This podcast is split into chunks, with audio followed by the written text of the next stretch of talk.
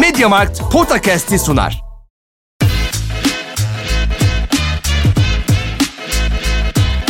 Potakast.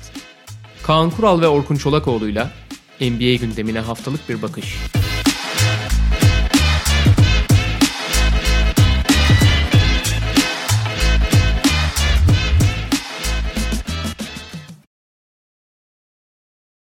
Merhaba Mediamarkt'ın sunduğu Potakest'e hoş geldiniz. Kaan Kural'la birlikte ne konuşuyoruz? NBA konuşuyoruz. Devam ediyoruz hazırda. Yani Hazır bir NBA değişiklik var. yok. Eğer bir değişiklik beklentisiyle programı açanlar varsa e, üzülerek bu haberi veriyoruz. Yol yakınken bizden ayrılabilirler. Kapatın.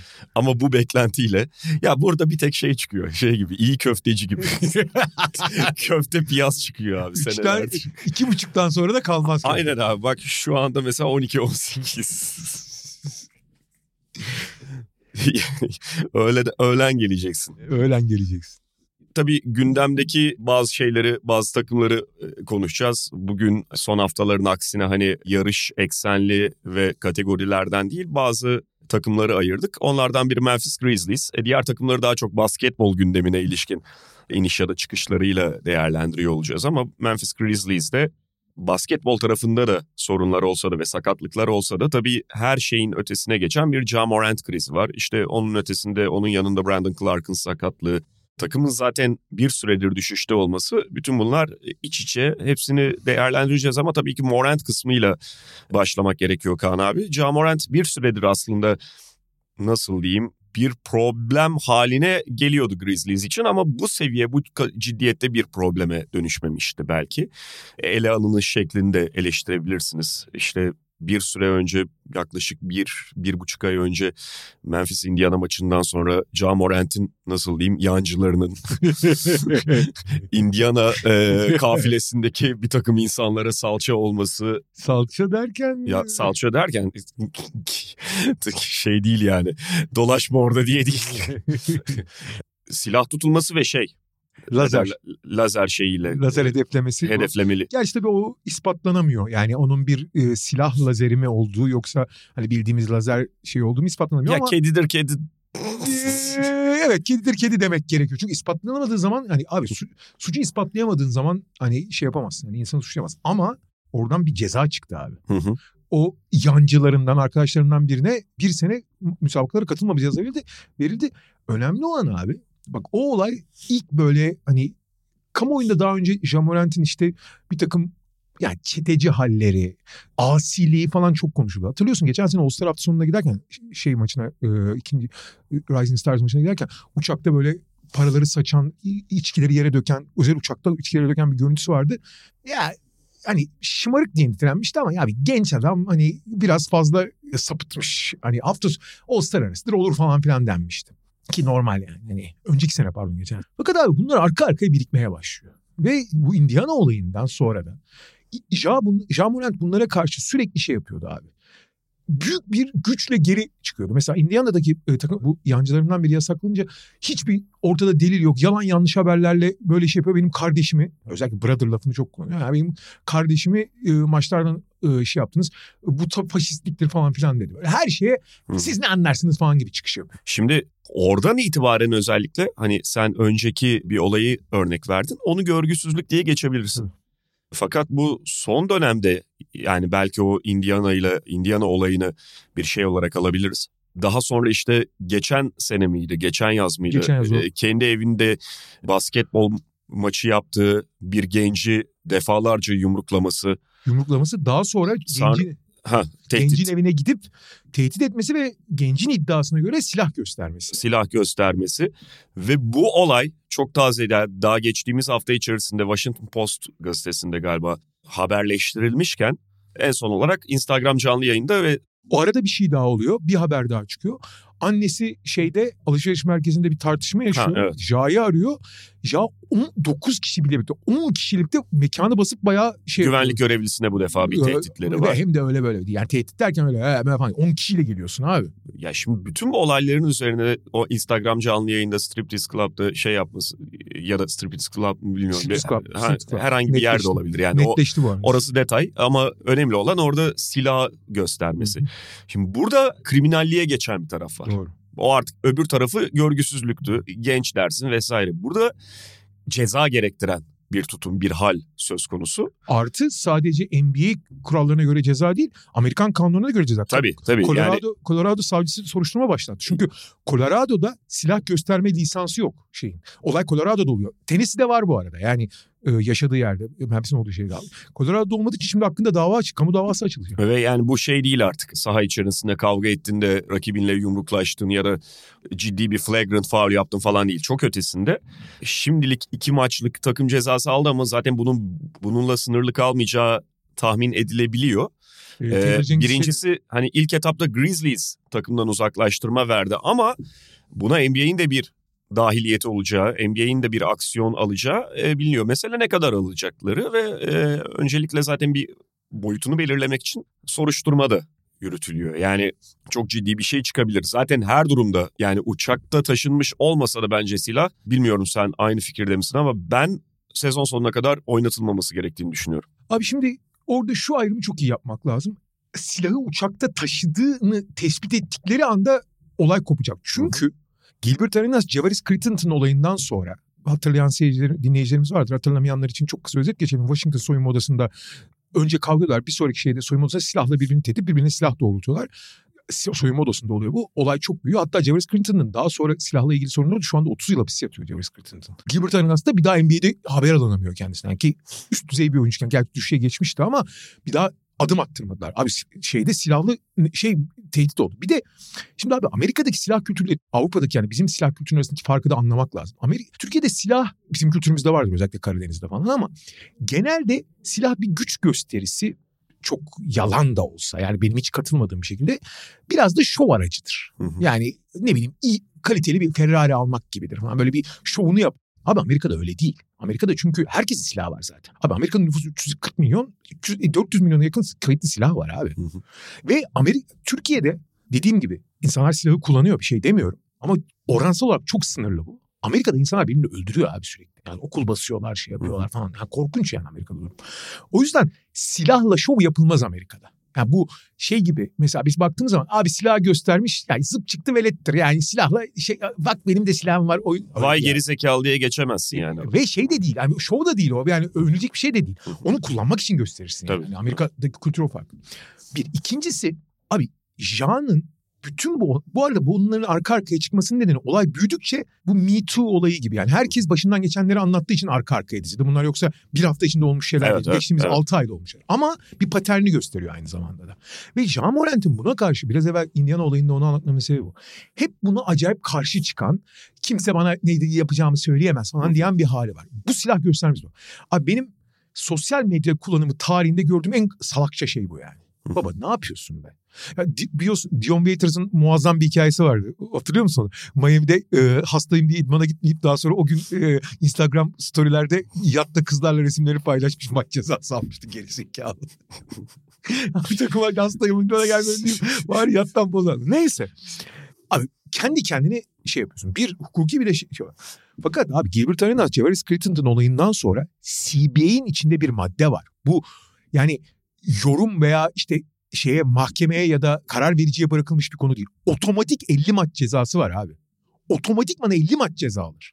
Ve hiç parasını falan alamadan da yani. Çok ağır cezalar var. Bu Gilbert Arenas olayından sonra bunu CBA'ye koydu NBA.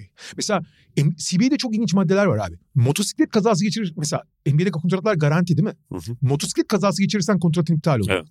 Mesela motosiklet binmen yasak. Ha bu NBA'de oynuyorsan motosiklet binmen yasak. Şey çok ilginç abi. Karl yaptığı bir olaydan sonra ata binmek de yasak mesela.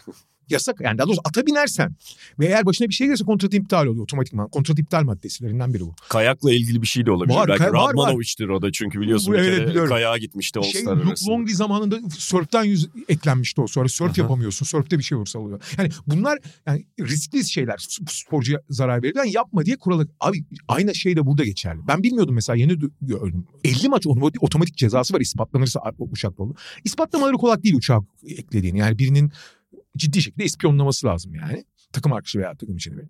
Neyse bunlar bir tarafa. Fakat asıl konu abi. Ja bu sefer acayip böyle alttan olan bir açıklama yaptı ama yazılı açıklama yaptı abi. Konuşmadı. Dedi ki ben bütün sorumluluklarını alıyorum yaptığım işlerin çok büyük hata ettim. Bana yönelen herkesten çok özür dilerim. Böyle. Ve sosyal medya hesaplarını sildi. Belli ki menajeri işte ailesi kimse neyse şey yapmışlar. Baba sen saçmalıyorsun. Ne yapıyorsun? Ve İşal bu sefer onlara karşı çıkmadı. Hep karşı çıkıyordu. Bu zaten silah göstermesi falan ondan. Ben istediğimi yaparım kardeşim bana. Bunların hepsi ama şeye benziyor abi. Abi herif hala bu çeteci arkadaşların bu arada şey hiç inanmıyorum ben abi. Dünyanın en güzel yalanıdır o. En güzel koruma yöntemi. Kendisi iyi ama çevresi kötü. Bizim politikada da çok kullanılır. Hmm. Ya kardeşim kaç yaşında adamsın tamam hani seni yanlış yönlendiren yanlış durumlara sokan arkadaşların olabilir. Ama abi düzenli bir şekilde oluyorsa abi kusura bakma da en iyimser tabirle hıyarsın veya çok büyük ihtimalle sen de bunun bir parçasısın abi. Çevren kötü falan diye bir şey yok. Bir yok de, öyle. E, sen, öyle özür yok yani. Yok e, ve sen de artık 16 yaşında çocuk değilsin Aynen. yani. Ve abi, Genç olabilirsin hala ama. Ama bütün bunların hepsi şey abi. Şimdi, şimdi genç insanlara hata yapmak için biraz pay bırakmak lazım. O yüzden yani 21-22 yaşında bir insan ne kadar büyük bir hata veya patern içinde hata yapıyor olsa bile kesin şey yaplar yani kesin cezalar vermemek lazım. Abi ya, abi ıslah evi o yüzden kullanılan bir tabirdir. Yani ıslah etmek için yani herkesi iyiye döndürmek için bir kapı açmak lazım. Benzer şey örneğini vereyim abi. Zach Randolph eğer 24 yaşında yaptığı hatalar yüzünden gerçekten çok ağır cezalandırılsa bir daha basketbol oynamıyordu. Zach Randolph 30 küsur yaşına geldiği zaman Amerikan kamuoyunda, Amerikan toplumunun en örnek, en harika, en değerli bireylerinden biri haline geldi. Bunlar az olabilir.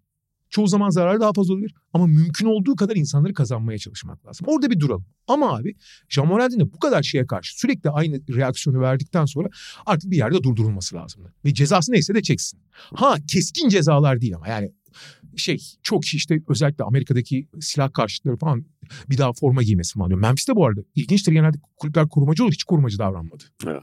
Çok direkt şey dedi iki maç takımdan uzak kalacak. Taylor Jenkins şey dedi iki maç falan değil ceza en az iki maç uzak kalacak. Bu süresi belirli olmayan bir süre bu takımla birlikte değil dedi. E şimdi şöyle bir şey var abi. Evet yani sonuçta bir daha ömrü billah basketbol oynaması falan onlar çok radikal şeyler ve tabii ki öyle bir ceza verilmemeli. Tabii ki bir ikinci şans verilmeli. Hatasından ders alıp, ders alıp daha iyi bir insana dönüşüyorsa buna fırsat tanımalı vesaire.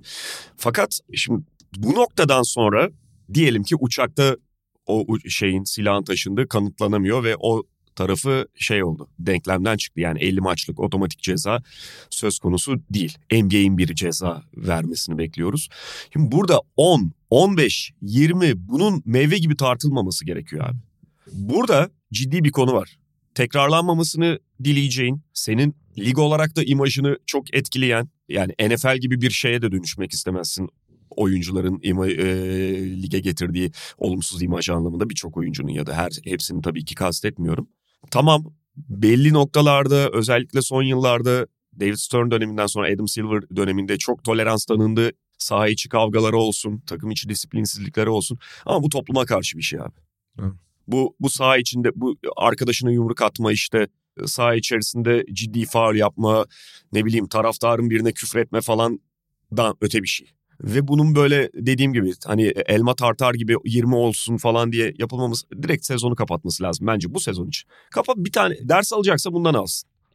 Yani ciddi bir şey ama gerekiyor abi. Bu çünkü bu kadar şey yapıyorsa, dikine gidiyorsa yani meseleler çıkıyor. Bir geri adım atmak, bir kendini şöyle en azından kafayı eğip bir şey söylemese dahi kafayı eğip bir süre gezmek yerine silah gösterip üzerine girip tehdit ediyorsa hadi bakalım diye res çekiyorsa bunun bir cezası, ciddi bir cezası olması gerekiyor. Ondan sonra hani alttan aldığı söylenir ama çok yani yüzde yüz katılıyorum. Bir de şey var abi ama bütün bunlarda şey abi psikolojikte temel, temelde şu. Abi silah niye Instagram'da gösteriyorsun? Bu hani bana kimse ne yapacağımı söyleyemez. Herkes alayına gider ulan Tabii. falan. Fakat bir o bir de şey var abi. Hala ben istediğimi yaparım şovunu yapmaya çalışıyorsun. Yoksa niye paylaş? Abi gerçekten gangster kafalı olsan, gerçekten öyle bir çeteci falan olsan bunu ispat etmeye çalışmazsın abi. Hı hı. Hangi çeteci, hangi işte sokak sersesi, ben sokak sersesiyim diye ilan etmek zorunda kalıyor. Abi bir şeyi reklamını yapmak, ilan etmeye çalışıyorsan o değilsindir aslında. Yani öyle görülmediğin için bunu yapmaya çalışıyorsun. Fakat hani ben Amerikan mutfakta da söylüyorum abi. Eminem'in çok güzel şey işte Eight Mile filminde söyler. There is no, no, no way, there is a halfway crook diyor. Yani yarım yamalak gangster olunmaz abi. Hani hem 200 milyon doların varken hem de gangster olamazsın abi. Yani öyle bir şey yok. Maalesef yok yani. Ya, mafya babası olursun en iyi ihtimalle yani. ee, Ama çok üzücü. Çünkü abi Ja herhangi bir oyuncu değil abi. E, Tabii Yani ki. bunu mesela Santi Aldama yapsaydı çok gündem olmazdı. Real Osman ceza. Abi Ja bir sonraki jenerasyonun taşıyıcılarından biri. Yani Lebronlar, Curry'ler, Durant'ler basketbolu bıraktığı zaman ki hatta onları şu anda tehdit eden konumda. Ki çok da değil abi Lebron'un kaç ya Lebron için bir şey söyleyeyim belki de 10 sene oynar da. Yani Durant'in şurada 3-4 senesi var. Curry'nin 5-6 sene yani kaç senesi var bilmiyoruz. Ama bir sonraki dönemde NBA'yi taşıyacak oyuncu. Artı ben mesela Amerikalıları dinliyorum çok bahsetmiyorlar ama abi Abi Amerikalı genç oyuncu da çok az. Şimdi bak mesela NBA'in bir sonraki jenerasyonunda Yanis'ler, Jokic'ler, Doncic'ler, Embiid, Membiid işte yani 20 20 25 30 arasındaki oyuncular bunlar. Abi hepsi Am- Amerikalı değil. Amerikalılar çok takmıyorlar onunla. Yani çok da önemli değil. Ama öyle ya da böyle bir Amerikalı oyuncunun olması da önemli. Abi işte Tatum falan dışında bir iki tane var abi şey Amerikalı.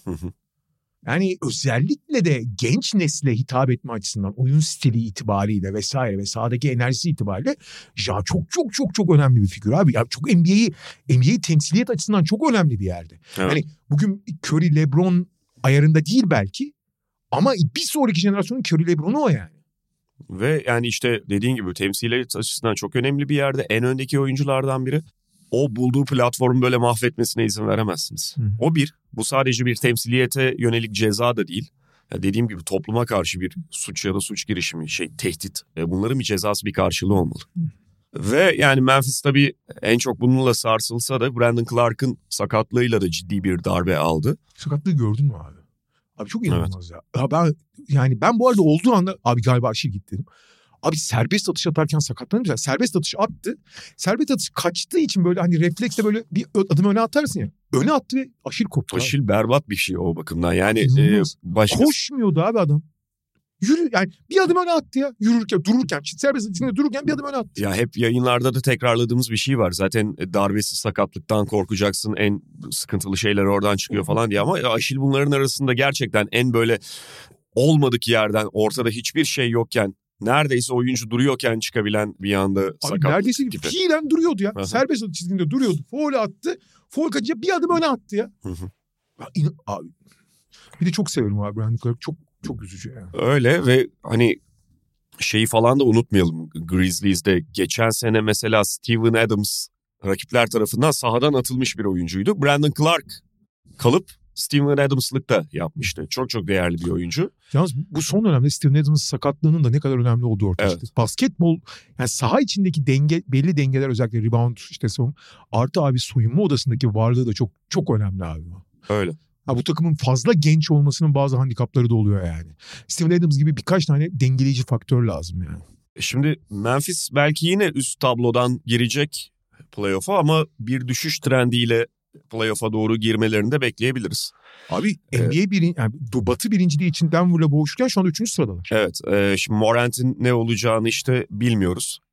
En şey senaryoda bile ciddi bir süre kaçırmasını bekleyebiliriz. Brandon Clark zaten denklemden çıktı. Zaten takım sağlıklıyken de çok ciddi problemleri vardı. Başta yarı saha üretimi olmak Geçen üzere. seneden Kyle Anderson ve D'Anthony Melton'u kaybedince o 10 kişilik geniş rotasyon biraz daralmıştı. Bu Jake Laver, Laravia ve David Roddy gibi çaylaklar ki ben de hani çok beğenmiyordum. Kimse de çok şey yapmıyordu ama Memphis'in draftından su- sual olunmaz. Bir- bulmuşlardır bir şey derken herkes bekliyor. Abi olmadı. Şimdi kadro zaten daralmıştı. Steven Adams sakat. Gerçi dönmeye yaklaştı ama e, Brandon Clark gitti. Abi çok daralmış durumdalar. Böyle yani şimdi Javier Tillman'ı işte John Concher'ı şeyi işte Luke Kennard'ı aldılar falan. Bir kere Luke Kennard onların yapmaya çalıştığı hiç uymuyor. Ha onların şut problemine ciddi bir belki de yardımcı olabilir. Ama asıl oyun planlarına işte yırtıcılık, transition falan gibi oyunlara çok, çok uyan biri değil. Ama abi şu anda kadro çok ciddi daralmış gözüküyor yani. Öyle ve bunun sonucunda da maalesef aşağıdan gelen takımlar için her biri için e, öncelikle istenen takım olacak Memphis Grizzlies. Sacramento geçti bile işte. Sacramento geçti. Grizzlies bundan sonra 3'e mi tutunur? Arka- yani Phoenix'te şimdi Phoenix'e Gümbür geçeriz gümbür, buradan. da. gümbür Phoenix, gümbür bir Phoenix takımı var. Phoenix gaza basmışken o da kolay gözükmüyor. Dolayısıyla şimdi hadi dörde kadar e, düştüklerini ve bir şekilde orada su yüzünde kaldıklarını düşünelim. Beşincilik hayli kıymetli hale geliyor bu Aynen. durumda da.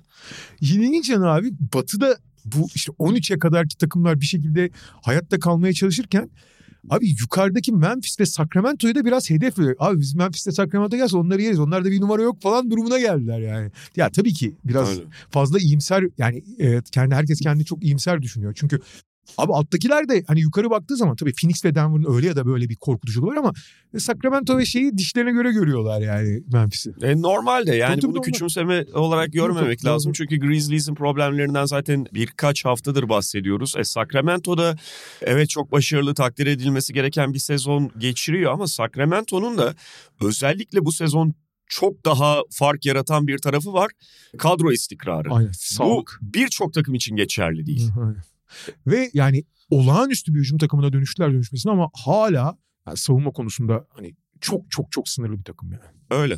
Phoenix Suns'ı geçen hafta konuşmamıştık. Hı hı. Takasları değer yani daha doğrusu yeni batıyı değerlendirirken bir Kevin Durant gelsin Kevin Durant'le de e, görelim dedik. Kevin Durant'le gördük ve tam beklediğimiz şey oldu. Yani Kevin Durant'in zaten hani bir takıma sen de ifade ediyorsun abi bir takıma adaptasyonu gibi bir şey olmaz. Çok E, öyle. süreç yok. Hani en fazla şeydir onun adaptasyon süreci. İşte abi tesislere giriş buradan.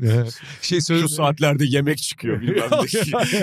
Yemekhaneye gitmiyordur muhtemelen Kevin Abi o, oyuncu otoparkında vale var mı? Kime, kime vereceğiz arabayı? Evet evet işte herhangi bir durum olduğunda şu arkadaş ilgileniyor. Şu telefondan arayabilirsin kendisini bilmem ne. Senin adın neydi? Şuydu Michael Zart Zurt işte Aynen. şey e, tanıştım. Eyvallah bitti gitti. Yani koyuyorsun ve çalıştırıyorsun Kevin Durant'i. Charlotte maçı üstüne Chicago maçı zaten düşük dakikalar oynaması yeterli oldu. Phoenix'in rahat götürdüğü maçlardı. Kevin Durant'in tam anlamıyla bu takıma ne getirdiğini ve neleri kurtardığını, e, nasıl sorunları çözdüğünü uygulamalı olarak daha çok Dallas maçında gördüm. Aynen Dallas maçında kendisine ihtiyaç hasıl oldu. Abi maç zor hani maçın sonunda bir yardım etsen tamam hallederiz dedim. Maçı kazandı yani. Abi çok acayip ya. Yani hakikaten şimdi şu anda kariyerinin özellikle sakatlıktan döndüğünü düşünürsek. Yalnız şeyi de söyleyelim. Durant'in özellikle 2019'a kadar görece o fiziğine rağmen çünkü 2-13 boyunda o kadar ince bir oyuncunun daha sakatlığa açık olmasını beklersin. 2013'e kadar çok, pardon 2019'a kadar çok sağlıklı bir kariyeri var Durant'in. Fakat 2019'dan itibaren yaşadığı talihsiz sakatlıklardan dönüşü de biraz mucize, birer mucize. Abi şimdi Aşil'i biz daha az ciddiye alıyoruz Durant'ten dolayı ama abi Aşil'den ay %100 aynı şekilde dönebilen iki kişi var bilinen tarihte yani. İşte Dominic Wilkins de fena değil ama bir Rudy Gay deniyor yani döndüğünde hani Aşil'in etkilerini çok az hissediyor. Bir de abi Durant yoksa Aşil'den dö- dönüp de iyi gözüken yok. Şimdi Clay de gerçi hiç fena gözükmüyor. Abi Rudy Gay de şey oldu sonuçta. Başka bir oyuncu olarak döndü daha çok. Ama en azından hareket etmez. Yani bir sporcunun yaşayabileceği en ağır sakattan döndü. Bir zamanlar Aşil şey şey de öyleydi. Çapraz diz, diz çapraz bağlar. Artık diz çapraz bağlarından dönüşü hiç endişelenmiyoruz. Eskisi gibi olabilecek mi demiyoruz. Çünkü tıp o konuda çok gelişti. Ee, ama Aşil konusunda da Durant özellikle a- aşamadı. Ama iki senedir abi büyük bir talihsizlik eseri. Bir oyuncu ayağına yandan düşüyor. Geçen sene kim düşmüştü hatırlıyorum. Brooklyn'de takım arkadaşı düşmüştü. Kimdi unuttum. Bu sene de Jimmy Butler düştü. Yani tamamen saçmalık ama yüzde yüz dönüyor olması ki biliyorsun o MCL sakatlıkları bir süre kendine gelemiyor oyuncular. Hı hı. Mesela aynısı en son Chris Middleton'da oldu yani geçen sene. Ama çok iyi. Yani bir kere yüzde yüz sağlık döndü. Bu her şeyden önemli. Abi onun dışında abi neye koyarsan koy, hangi yapıya koyarsan koy tak diye çalışıyor abi. Mesela NBA'de uyum sağlaması en zor takım belki de Golden State. Abi gördün yani neler olduğunu. Gerçi Durant Golden State'i biraz bozuyor deniyordu ki kısmen haklılardı ama Evet. Golden State kendi çalışmadığı için mecbur kalıyordu Durant yani onu sürüklemeye. Abi Durant oynadığı 3 maçta De- Devin Booker kariyerinin en iyi 3 maçını geçirmiş olabilir verimlilik açısından. Bunun çok basit bir sebebi var abi. Devin Booker'ın gördüğü ilginin önemli bir kısmı Durant'e kaydığı için Devin Booker'ın hayatı çok kolaylaştı. Hı hı. Kendisi de bunu ifade ediyor zaten. Ben hayatımda bu kadar rahat oynadığım 3 maç hatırlamıyorum dedi yani. Keza Chris Paul'un. Yani Chris Paul'un artık skorer olmaya ihtiyacı kalmaması. Bir, Chris Paul'un yaşı ve fiziği itibariyle eskisi gibi. Ya hiçbir zaman skorer olmamıştır ama abi sonuçta bir 15 sayıda beklersin yani. Hani Hı bir dengeli dağılım olsun diye. Ama artık Paul onları bile kolay kolay yapamıyordu. Ama artık ona ihtiyaç yok abi. Evet. Yani herkesin hayatını nasıl bir kolaylaştırmak? Savunmada DeAndre Ayton'un hayatını nasıl kolaylaştırıyor bazı açılardan? Durant'in o Durant olması gerektiği gibi yani ve önemli olan sağlıklı olmasıydı ama ne bekliyorsak onu gördük yani. Yani tek mesele Phoenix Suns için bundan sonra ki Dallas maçında o da gözüktü. İşte Kevin Durant zaten bekleneni yapıyor. Devin Booker'ın hayatı söylediğin gibi kolaylaşmış durumda ve bununla bağlantılı doğru orantılı olarak verimliliği çok arttı. E, Chris Paul artık tamamen bir pasör organizatör olarak kabul edilebilir bir onu skorer e, olarak omuz vermesine gerek kalmıyor. DeAndre Ayton e, daha verimli maçlar oynayacaktır falan. Burada beşinci oyuncu kim olacak meselesi. Beşinci oyuncunun daha doğrusu ne katabileceği hücumda. Mesela Josh Okogie iyi bir dönem geçiriyordu. Dallas maçında e, sıfır attı. 8'de şey, 0 üçlük attı. Kül, kedisi için 12 saat 12 oldu. Ee, sonra ikinci yarıda iş Wainwright mesela o doğan problemi çözen oyuncu oldu. Fakat yarın başka bir maçta iş Wainwright'tan ya da Josh Okogie'den Oradaki herhangi Mümkünse bir oyuncudan. Tori, aslında Torrey Craig'i düşünüyorlar. Torrey Craig'den e, ama bu da Torrey Craig de belli ölçüde dahil. Yani bu oyunculardan tamamlayıcı olarak tamamlayıcı hücum oyuncusu katkısı olarak ne alacağını tam olarak kestiremiyorsun. Ee, ama o ikincil bir problem abi. Doğru yani. evet yani ve zaten problemleri ikincil olarak hani e, oraya itmiş olması Phoenix'in en önemli başarısı şu anda. Onların takım olarak Kevin Durant'le çıktığı seviyeyi gösteriyor. Çünkü bu kadar basit değildi bundan önceki Phoenix Suns'ın sorunları. Çok daha fazla Ve, şey vardı. E, yani bu üç maçın ikisini tam seyrettim. Beni anlattım zaten. Bir kere daha karar Durant iyi topçu abi. Hakikaten iyi topçu yani. Yaptığım analizler. Bu analizlerimde, yazılarımda foto maçtayım. Phoenix kalitesiyle kazanır. Durant'in kumaşı sağlam. Şimdi artan kalitesiyle kazanan New York'a geçelim istersen. Gerçi bu sabah kaybettiler de. İşte mazeret bulunabilecek bir yenilgiydi. Çok önemli değil. Çok iyi bir dönemden geçiyor New York Knicks. Ve yani sezon başında, sezon başı derken 5-6 maç değil bir böyle 20 maç galiba 20 maçın üzerinde hatta geride kalmıştı. Hatırla abi Tom Thibodeau'nun ayrılmasına çok şey e, bakılıyordu. Hatta Thibodeau'nun... Ben tam, tam yerini söyleyeyim abi. New York'taki maçta Oklahoma'dan 140 yediler. Hı Oklahoma hani ki yani sezon ortası olduğu için fena başlamamıştı ama yani tanking takımı. Bir tane de Dallas tarafından yeni. Yok olayı hatırlatıyorum sana çok kötü gidiyorlardı. En son Oklahoma'dan 147'ler Madison Square Garden'da 5 maçlık deplasman turuna çıkıyorlardı Du Batı'ya. Evet. Bu turdan dönmez diyordu herkes. Ben de diyordum. Thibodeau bu turdan dönmez diyordu. Evet. Kendisi de kendi çevresine diyordu. Ha. Yani dediği haberleri çıktı. Evet. Beni kovacaklar herhalde falan diye. Ama öyleydi e, abi. Bekle diye. O turun iki maçını kazandılar. Bu oyuncular da kendi içlerinde galiba şey toplantısı. Şimdi oyuncuların o players only şeyleri toplantıları iyi niyetli de olabilir. Ya beyler hadi ne yapıyoruz biz falan diye. Bazen de abi New York öyle yaptı demiyorum ama bazen de ya bu şerefsiz koçun ayağını kaydıracaksak kaydıralım toplantısına da dönüşebiliyor. Fakat Oradan Thibodeau ve Knicks çıkmayı başardı. Thibodeau'nun da hakkını vermek gerekiyor. Bazı kritik kararlar verdi ve Aynen. dönüşümde o kritik kararların çok önemli rolü var. Şimdi, Kendi inatlarından bazı vazgeçti. Ve yani baktığında büyük resmine Knicks'in kadrosuna özellikle bu işte Josh Hart'la falan da zenginleşmiş kadrosuna baktığında Quentin Grimes ve Miles McBride çok önemli isimler gibi gözükmeyebilir ama onların rotasyonda öne çıkarılması yani McBride'ın tamamen rotasyon dışında içeriye atılması Derrick Quentin Grimes'ın evet Derrick Rose falan gibi isimlerin Evan Fournier'in tamamen dışarı çıkılması Grimes'ın ilk beşte bir yer sahibi ve ciddi dakikalara verildiği oyuncu olması bunlar Knicks'in e, kimliğini değiştirdi. Aynen. Yani iyi savunma yapan bir takıma tam olarak dönüşmediler. Hala mesela genel savunma şeyleri son dönemdeki yükselişle biraz ortalama seviyeye geldi. Tabii Mitchell Robinson'ın sakatlığı da onları etkiledi ama her şeyden önce bir denge unsuru oldu bu oyuncular. Takımı dengelediler biraz. Quentin Grimes ilk beşe yerleştikten sonra hakikaten olay çok dengeldi ve abi Tom Thibodeau'nun işte savunmada bir hata yaptığı zaman oyuncuyu çıkarıp işte 11-12 oyuncu demesi, denemesi, sürekli bazı oyuncuların bazı şeylerine inat etmesi, işte hala mesela şeyden vazgeçmiş değil. İki uzunla sağda kalıp işte spacing'i problem yaratan bir takımla kalan. Ama o spacing'e en azından eskisi kadar problem yaratmıyorlar. Yani özellikle Julius Randle'ın bu sezon iyi şut atıyor olmasının bunda çok büyük payı var tabii.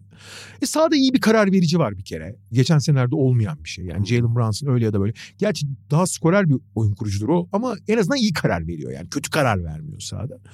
Ama Thibodeau da inatlarından vazgeçti abi. Ya yani mesela atıyorum sürekli aynı oyuncularla ve aynı şey savunmada hata yapmayı hücumda risk al, almayan çok basit, e, temel şeyleri oynamaya çalışan ve genelde işte hani 3 sayıyı a, a, fazla 3 sayı atmayı sevmeyen bir koçken belli kalıplarla oynayan daha trafik içinde oynatmayı severken şimdi daha geniş alanda oynamaya izin veriyor ve 11-12 kişi yani bir hata yapınca 11-12 kişi kullanmaya 9 kişilik ana rotasyonunda karar kılmış durumda. Bunlar tamam. Fakat abi iki tane önemli faktör var. Birincisi abi New York tabii ki oyuncu özellikleri burada çok önemli. Ama şehrin de acayip ve kulübün acayip bir şey etkisi var abi. Rüzgar arkadan estiği zaman hakikaten yelkenler normalden fazla doluyor. Yani her takım iyi dönem geçirdiği zaman bir heyecan yaratır, bir enerji ortaya çıkarır, pozitif geri besleme olur vesaire. E, yaptığın işte gurur duyarsın, inanmaya başlarsın, daha büyük bir şekilde çalışırsın. Herkesin yani. Abi New York için iki kat geçerli bunlar. Bir. İkincisi New York'un biraz şehir kültüründen gelen, çünkü Amerika, Amerika'dan çok farklıdır New York, Amerika'nın geri kalanından. Biraz Avrupa şehirleri gibi bir rekabetçiliği, bir yırtıcılığı, bir inanmışlığı, bir adanmışlığı çok vardır. Yani New York takımları en kötü döneminde bile bir iki tane tabii istisna vardır ama hep böyle dişiyle tırnağıyla mücadele eden, ekmeğini taştan çıkaran hakikaten mücahit gibidirler yani. Hani fanatik, yani dini fanatikler gibilerdir yani öyle. Bu başarıyla beslendiği zaman abi acayip büyük bir dalga oluyor. Tribünler kafayı işte o bing bong e, yapan tar- manyak sarhoş taraftarlar falan ortaya çıkmaya başlıyor. Abi şey işte bu Miami maçı var ya geçen haftaki yani mucize şekilde kazandılar ayrı konu da. Abi o gün yine New York'ta ya, New York'ta tekrar şey başladı muhabbeti vardı. Hayat duruyor. Yani Knicks maçı sırasında bütün New York Knicks maçı seyrediyor. Barlarına var. Ortalık birbirine giriyor. Falan. İşte bir iki tane video paylaşmışlar işte New York'un forumlarında. Millet böyle barda aklını yitiriyor falan. Abi o gazı aldılar. Fakat abi bu işin şey tarafı sağ dışı. Sağ içinde de abi. Şimdi Jalen Brunson bence abi New York dahil ve izleyen herkes dahil beklentilerin çok daha üzerinde bir çıkış yapar. Yani iyi oyuncu olduğunu biliyorduk. Ama lider bir oyuncu. Yani takımın lideri olabilecek bir oyuncu muydu? Öyle abi. Biraz farklı bir oyunu var. Bugün modern oyuncuların aksine potaya giderek ama potaya ulaşmadan oynayan bir oyuncu ama oradan akıl almaz bitiriyor. Mesela biz hep Kyrie Irving gibi işte ne bileyim potaya yaklaşıp acaba mesela LeBron gibi oyuncuların bitiriciliğinden bahsediyoruz ya. Biri işte fizikle, biri hı hı. teknik ve yaratıcılıkla veya Doncic'le işte. Abi Brunson çok farklı. Brunson mesafe kontrolü üzerinden bitiriyor. Brunson mesela penetre ediyor fakat abi boyalı alana bile çoğu zaman girmiyor. Ya da girse bile bir adım içine giriyor sadece. Kopamıyor zaten şeyden Aynen. savunma açısından. Yani o tip bir sürati patlayıcılığı şeyi yok. Son yıllarda şey çok önemli abi. Artık turnikeye çok az gidiyor oyuncular. Yani daha doğrusu turnikeye gidiyorlar da potaya kadar gitmeden potaya yarım metre işte bir metre mesafeden atmayı tercih ediyorlar. Çünkü o yüzden mesela NBA blok rakamları düşmüş durumda. Uzundan uzak duracak yani mesafe ayarlayacak. Brunson bunu bir buçuk adım falan geriden yapıyor. Ya Brunson'ın genelde bitirdiği noktalar bir şut haritası görsen o kadar komik ki abi. Ya potaya işte yarım metre bir metreyi anlarım. Abi iki, iki buçuk metre civarlarından yani yakın atış ama tam yakın da değil böyle yakınımsı atışı kullanıyor. Foul atışını bir adım içinden atıyor genelde. Ama, ama acayip yüzdelerle atıyor yani. Önemli ama abi kaç yüzdeyle attığın önemli yani. Ve ama doğru karar veriyor. Fakat burada abi kritik nokta şu. Abi Judas Randle'ın son dört sezonuna bir bak. Tamam mı? Abi üç aşağı beş yukarı yaptığı şeyler sonuçlarından bağımsız hemen hemen aynı biliyor musun? Julius Randle oyun olarak çok değişmedi. Geçen sene ne yapıyorsa bu önceki sene ne yapıyorsa üç aşağı beş yukarı aynı şeyleri yapıyor. Bir iki tabii ki ufak tefek değişiklik. Fakat abi bir oyuncunun psikolojisi, form durumu bu kadar mı etkili olur abi oyununa? İki sene önce haklı bir şekilde NBA'nin ikinci beşine seçilmiş sonra playoff'ta nasıl rezil olmuştu hatırlıyorsun. Hı hı. Ama aynı oyuncu mu demiştik. Abi geçen sene çakıldı. Geçen sene çakıldı. Kendi taraftarıyla küfürleşti ki New York taraftarıyla atışmak ne demek ya? O adam bu sene ne yapıyor abi gene? Ve Julius Randle'ın yani birçok oyuncu için geçerlidir sonuçta bu. Belki Randle'da daha görünür hale geliyor. O hücumda iyi oynamasıyla birlikte savunma gayreti çok değişiyor. Tabii tabii. Çünkü Randall şey falan tipi bir oyuncu olmadığı için yani Embiid ne bileyim Brook Lopez gibi hani direkt fiziğiyle durarak bir şeyleri etkileyecek bir oyuncu değil. Hatta kısa olduğunu söyleyebilirsin. Gayret göstermesi gerekiyor ya da gayret göstermediğinde çok sırıtabiliyor. Ama şey yani o düğmeyi tekrar çevirdi Julius Randle. İyi oynamasıyla moralinin yerine gelmesiyle birlikte o kanalize etti kendini. Ve özellikle son iki ay Immanuel Quick'le acayip bir aşama kaydetmiş evet, durumda. Evet. Immanuel Quick'liğe baktığın zaman bir de geçtiğimiz yılları düşündüğün zaman şey, zaten ince işte potaya giderek oynuyor. Çok oyun kurma özellikleri yok. Skora yani bu kenardan gelip skoruna bakan oyun kurucu gibi görülüyor.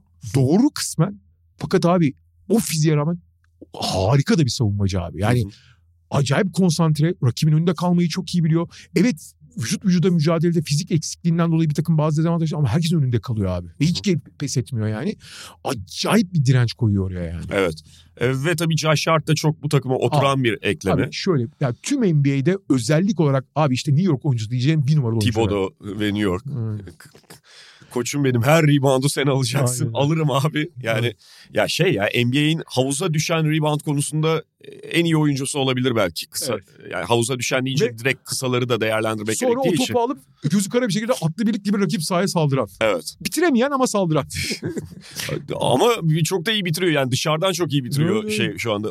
Akıl almaz bir üçlük yüzdesi tutturdu ki Portland'da bu sezon konuda hayal kırıklığı yaratıyordu Hart. Aynı zamanda Jalen Brunson'ın çok yakın arkadaşı olması da çok komik bir e, güzel bir ikili yarattı. yani. Güzel oldu evet. Peki buradan istersen Chicago'dan devam edelim.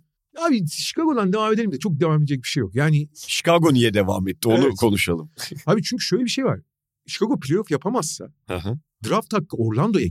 İlk dört sıra korumalı bu arada. Yani eğer ilk dört sıradan seçebilse bir şekilde lotaryada ilk dört sıraya giderse ki Chicago'nun olduğu konum itibariyle çok zor ilk dörde girmesi. Evet hala bir lotaryada şansı var ama yani dördüncü sıradan sonra bir seçim yaparsa ki şu anda playoff'a giremez ama atıyorum 10, 9. 10. sırada draft hakkı olduğu zaman o elinde kalmayacak abi. Yani başarısız olmanın ödülü de yok abi. Öyle kaldın.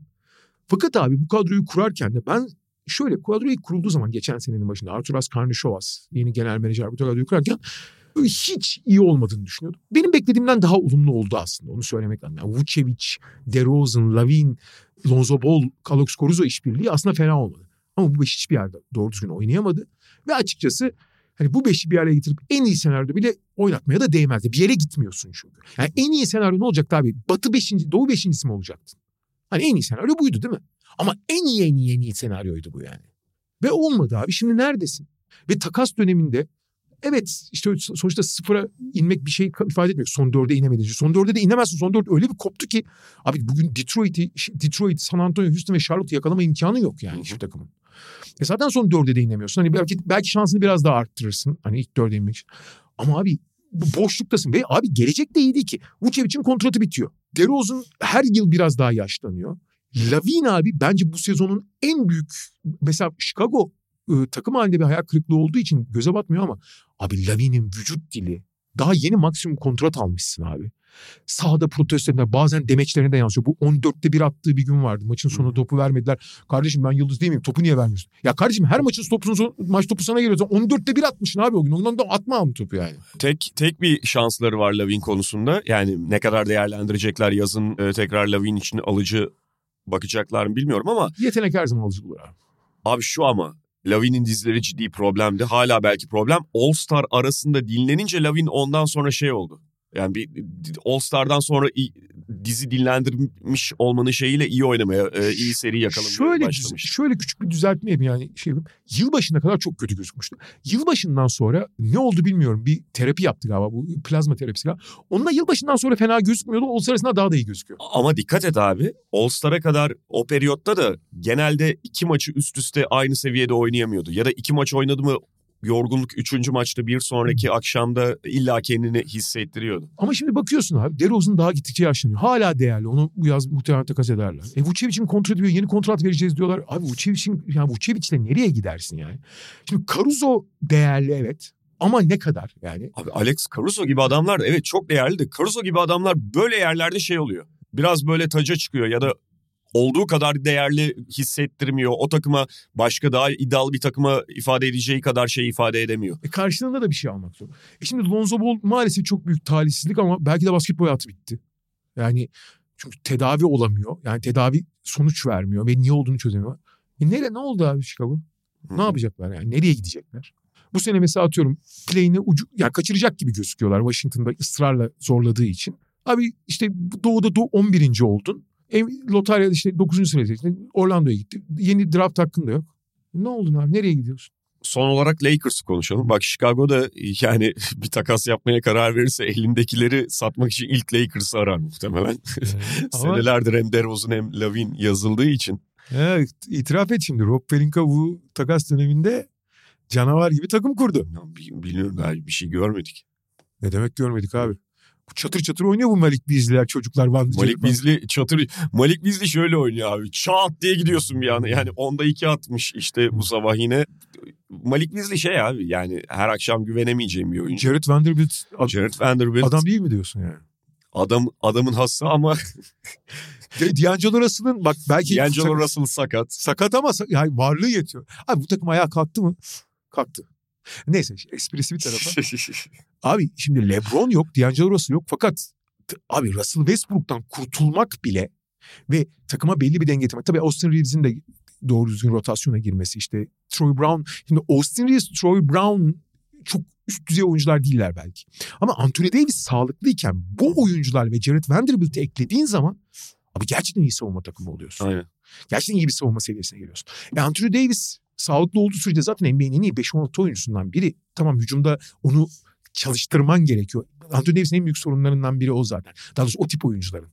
Kendi üretemiyor. Üretilme, üretilen şeylere yardım etmesi lazım. LeBron'un yokluğu o yüzden bence büyük dezavantaj. Ama abi bu Lakers takımı çünkü abi şey çok belli. Sen Davis'e LeBron'un varsa onların sağlığı yaş itibariyle gerilemesi Anthony Davis için de şey endişeleri vardı abi artık yani e, sağlıktan bağımsız da geriliyor diye. Abi bütün bunlar onlar varsa onların üzerine takım kurarsın. Ve abi onların üzerine şu anda en azından mantıklı bir takım var. Evet bunu sahada LeBron olması için tam net göremedik. Ama bu Lakers gerçekten mantıklı ve belli bir şekilde playoff'ta iddialı olabilecek takım. Tabii ki ondan daha iyi takımlar var. Ama şey değiller yani dalga geçilen işte abi ne play, play'in bile yapamaz denen takım değil artık. Değil. Şeye göre önceki döneme göre çok daha yetenekli takım oldukları da ortada. Sorun şu ki bugün için yani bu dönemde LeBron yok, D'Angelo Russell yok. O yetenek seviyesi aşağı düşüyor haliyle. Yani Lakers şu sıra kazandığı maçları da bu sabah işte Memphis maçı, önceki Golden State maçı yetenekle değil gerçekten öncelikle gayret, tırmalama şey yönünü bak takdir ediyorum. Orada Darwin Ham'in de hakkını vermek lazım. Yani bu Lakers takımı kolay kolay böyle ölmüyor maç içerisinde. Ama ama abi şunu unutmayalım. Maalesef oynamadığı maçlar biraz çıt kırıldım olması. Zaten NBA'in şeyidir ya. NBA tarihinde en fazla maç içinde soyunma odasına giden oyuncu ünvanını evet. açık açık ara sahibidir Anthony Davis. Ya çıt kırıldımdır ya açıkçası. Çıt kırıldığımda dalga geçilir ve çıt kırıldığımın yanı sıra da çok da sakatlanır. Fakat bu bazen biraz abartılıyor. Evet doğru. Ben buna yanlış demiyorum. Ben de bazen dalga geçiyorum. Ulan ne şeysin yani her kıçım ağrıdı başım ağrıdı sürekli oynamıyorum diyorsun. Fakat abi abi oynadığı zaman ama Anthony Davis çok büyük faktör. Yani. Çok çok büyük faktör. Çok büyük faktör ve doğru oynadığı zaman. Evet, yani tabii, benim tabii. iki yıldır falan çok sık tekrarladığım bir şey var abi. Anthony Davis düşündüğü kadar yetenekli ya da düşündüğü yeteneklere sahip bir oyuncu değil. Yani Bubble'daki Anthony Davis'in hücumu o dönem için geçerli olan bir şeydi. Belki bir yanılsamaydı, dönemsel bir şeydi. Anthony Davis o kadar iyi bir şutör değil. Abi Orta şu- mesafede de değil, 3 sayı çizgisinde de değil. Ama Anthony Davis biraz böyle kendini yıpratmaya razı olursa orada durdurulamaz bir oyuncu. abi doğal olarak tabii ki yetenekleri farklı. Kevin Durant'e değil Yanis'e öykünmesi lazım Evet, aslında. evet. Yani Dur- Durant'e öykünüyor maalesef. Ya yüksek posta top alıp Anthony Davis oradan tek dribbling şut kaldır. İşte pas ver, driblingle gir. Bunları yapmaması gerekiyor. Evet. Anthony Davis özellikleri yete ayıp değil yani bunu yapamamak. Her oyuncu bunu yapacak diye Kevin Durant'lik yapacak diye bir şey de yok. Ama işte orada gene şeye gidiyorsun. Yani ben, uzun oyuncular bu tip şeyleri yaptığı zaman kolaya kaçıyor, mücadeleden uzaklaşıyor gibi bir algı var. Büyük oranda doğru ama yüzde yüz doğru da değil bu yani. Tercih biraz da ama abi Anthony Davis onu yapmaması lazım yani. Zorlayacaksın ve Anthony Davis'e yaptırman gereken şey de demiyorum. Posta topu ver, sırtı dönük oynasın da değil. Anthony Davis'i son noktada topla buluşturacaksın. O da bitirecek. Saplanarak oynayacaksın. Evet bitirir çünkü. Zaten Tabii. orada adamın en ağır bastığı yere geçiyorsun ve diyelim ki kaçırdın. Rebound'u alma ihtimali falan da çok. Yani sen Anthony Davis'in orada aktif olmasını, oraya bir şekilde gitmesini sağlamalısın. Onu biraz yapmaya başladı zaten Lakers. Ama LeBron'la ilgili haberler de çok iyi değil. İyi değil. Yani en son Shams'ten geldi. Yani bu 3 hafta şeyiyle ilgili o 3 haftanın biri gi- gitti şimdi. Ama hani bundan sonra işte bir 10 gün 2 hafta sonra muayene edilmesi bekleniyordu. Ben o zaman da döneceğini beklemiyorum dedi Çünkü Karani. çünkü bu bir burkulma değil bir bağ zedelenmesi. Hı hı. Ee, onlara takvim vermek kolay değildir. Bazen hani iki hafta sonra oynarsa da çok şaşırmamak lazım. Ama yaşı falan da düşünüldüğü zaman ve Lebron'un şu ana kadar bu tip sakatlıklardan uzak durduğu yani çok uzun süredir uzak durduğu için sakatlandıysa daha ciddi bir şey olduğunu da unutmamak lazım. Bir taraftan da üzücü abi. Çünkü Lebron da çok iyi bir sezon geçiriyor daha bu sezon. Abi, Tabii. abi herif hala 30 sayı ortalamayla oynuyor ya. Ya LeBron'un bu arada e, hani bir şekilde belki Gerçi bu sene pardon şey ki e, son iki senedir biraz daha özellikle bu sene daha skorere dönmüş bir Lebron var organizatörden. Bence Lakers için gerçekçi iyimser senaryo şu. Yani rüya senaryo demiyorum. LeBron'un bu sakatlığını da göz önünde bulunursak. Yani LeBron belli ki 10 güne 2 haftaya falan dönemeyecek. Evet. Ee, Bundan e, bir 2 hafta sonra İnşallah falan. öyle olmaz ama galiba görüntü o yönde. Belki biraz daha yani 3 hafta 3 artı hafta gibi düşünmek gerekiyor. Lakers bir şekilde yani play-in'e yukarıdaki ikiliden biri olarak giremeyeceklerini bence aşağı yukarı artık söyleyebiliriz. Çünkü olmaz. orada Dallas falan gibi takımlar da olduğu için. Clippers, Dallas. Yani 7-8 ben Lakers'ın, LeBron'suz Lakers'ın force edebileceğini düşünmüyorum. Bence şey senaryo, Lakers için olabilecek senaryo yukarıda Minnesota'nın kalması. Bir şey hani New Orleans'ı indirip sonra New, Minnesota ile Lakers kafa kafaya gelmesi. Ya ben hala 7-8 olabileceğini. Çünkü Lakers'ın abi takvimin en zor bölümünden geçiyor ve fena geçmiyor aslında. Lakers'ın son 5-6 maçı yani eğer LeBron dönerse 6 maç yani Nisan başında dönerse 6 maç üst üste kazanıp böyle acayip bir ivmeyle girebilir şey yapılıyor falan. Çünkü son maçlar çok kolay Lakers'ın. Ka- kapanış bölümü. Yani orada en önemli e, Lakers'a katkıyı verecek isim bence eski oyuncuları Russell Westbrook. Olabilir doğru söylüyorsun. Peki bugünlük bu kadar diyelim. Media Markt'ın sunduğu podcast'te haftaya tekrar görüşmek üzere diyoruz. Hoşçakalın. Hoşçakalın. Mediamarkt Podcast'i sundu.